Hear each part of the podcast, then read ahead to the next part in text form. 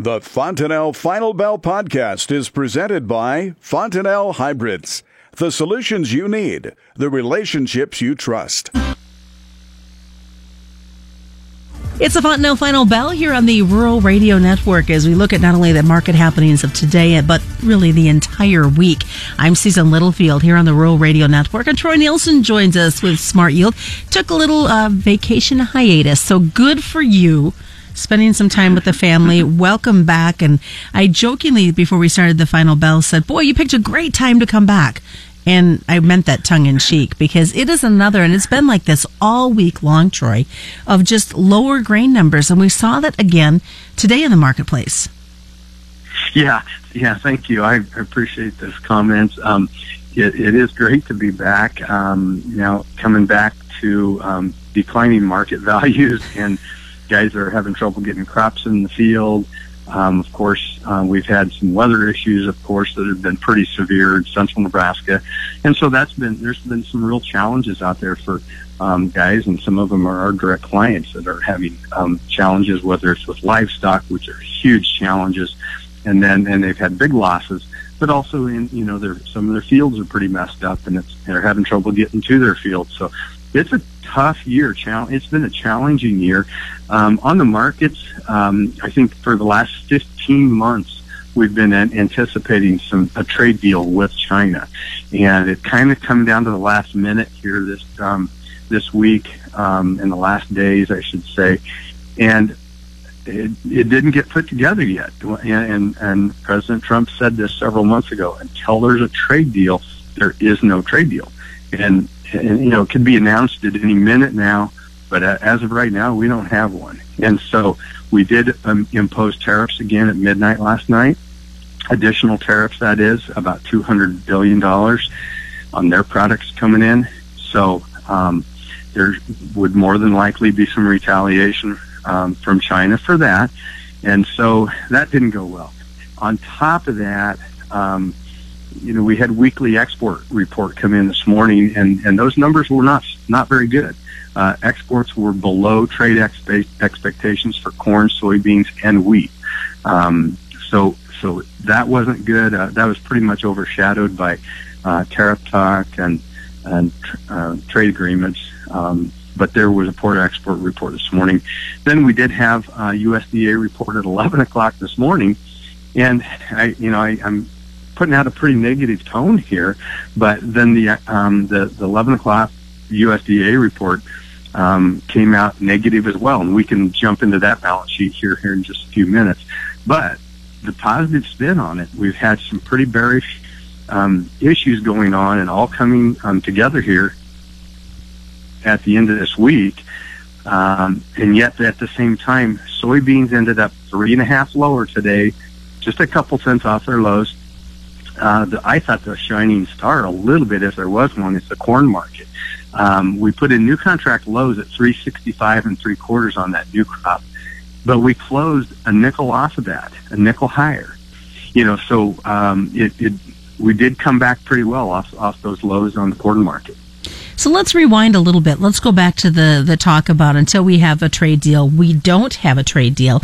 We know the markets have continued to watch it. We've got producers that are very frustrated, and it's a blame game on both sides of the fence. Some blaming the president for all this, some blaming those in Washington and those in China for all of this. But as you look at the market trade and the discussion of the trades, has it really opened up maybe some new opportunities for us in some of the yeah, global absolutely. markets we haven't looked at? You bet, you bet it has, and and I think our um, uh, I think our government officials have have been very proactive here as recently, um, going after other countries. For example, um, Japan and more inroads into Mexico, and then we're trying to find um, uh, additional avenue or new avenues, and then and create more business with some existing you know countries. And so I think they're doing a good job of trying to um, um, develop more export business for, for our trade at this time and not just simply rely on China, that's for sure. So, looking at uh, beyond the trade that's been going on, and we look at the export markets, I guess that still is part of the trade action. But numbers today, as you mentioned, were not good. They were poor weekly export sales. Give me your thoughts on those. Yeah, um, you know, one one note I would make on that is we there's the trade expectations, and then there's the reality, and sometimes uh, trade expectations, in my opinion, can set us up for a more bearish outlook or more bull- bullish outlook. In this case, I think it came to fruition. I think we we were well below trade expectations, and um, it wasn't even close, to be real honest. And so that's pretty bearish, um, in my opinion, or continued bearish bearishness. That's not new news, but it's kind of continued. At the same time, the U.S. dollar, um, the last week of April, topped out so far on the June dollar and has been moving lower. Now, we don't know yet if that's just a correction in what will continue to be a higher move in the dollar or if that was the top. If it was the top and we can and start trending this dollar lower, I would anticipate seeing higher exports in the near future. Um, you know, so I think there's a little bit of a, a, a, bright light there also, and that's with the U.S. dollar potentially. So you talk the U.S. dollar. Let's look at the South American currency because it continues, even as their harvest is wrapping up, to be on the cheaper side. Yeah, that's right, and we're we're competing with the American crops right now um, that are hitting world market, um, and so they, they've got a, an abundance, of course, and they had good good harvest, and so we are competing with those, and that that hits every year at the same time. We knew that was coming, um, and but the currency um, valuation comparison. Um, I would go back and say, you know, the, the timing on this was really interesting because our dollar topped out at the third week of, of April, um, and, and our futures market was tr- trending lower. Um, we still were not able to compete, and then I think that's really um, telling in our export business. All right, folks, we've got more coming up. It is the Fontanelle Final Bell on the Rural Radio Network. Great. Welcome back to the Fontanelle Final Bell here on the Rural Radio Network. I'm Susan Littlefield. Troy Nielson joins us with Smart Yield. And as we take a look at the markets, we've been talking a little bit about what we'd seen when it came to exports and the dollar issues. But when we looked at the numbers for a Friday, you talked about them, Troy, coming in at contract lows. But still, if we can throw in a little bit of optimism, they didn't finish there. Yeah, I think that's right, Susan.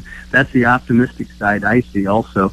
Um, um, for example, new crop December corn uh, had a low and a new contract low this morning of 365 and three quarters, and we closed at um, 370 and three quarters. So we're off the off the two cents down for the day, a nickel off the low. So on the chart, it kind of puts a tail down there, and a lot, and, and technically we're very heavily oversold. We put a tail um, on the bottom of this thing, and te- typically what you're going to see from there is, uh, if not the market low. So I think um, that's very um, possible at this time, especially coming into this time of year.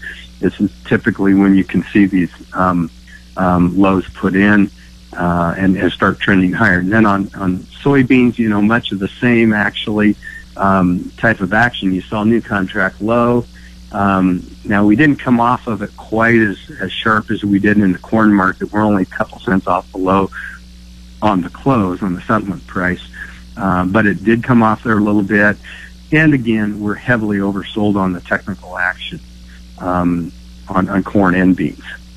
We did have a WASDE report that came out. Any surprises for you when you look at those numbers?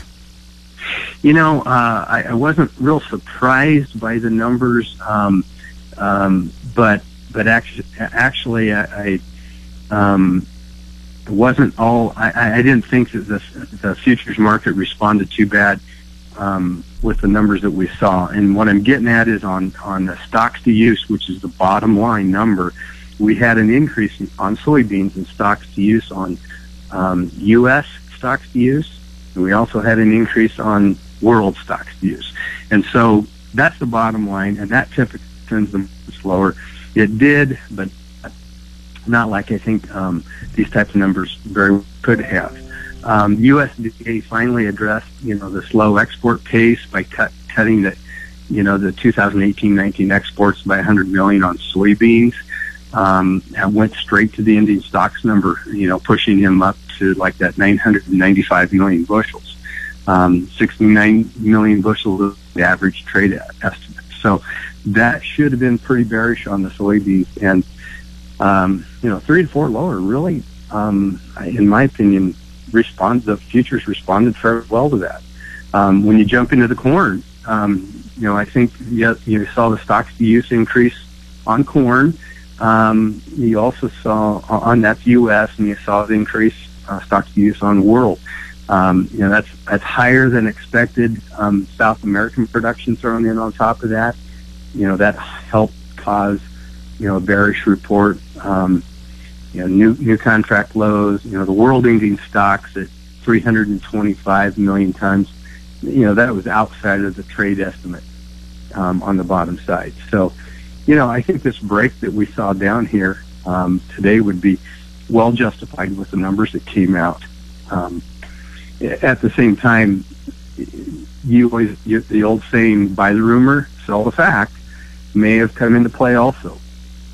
And I, I'm surprised corn being torn down sharper than they were, along with the wheat market.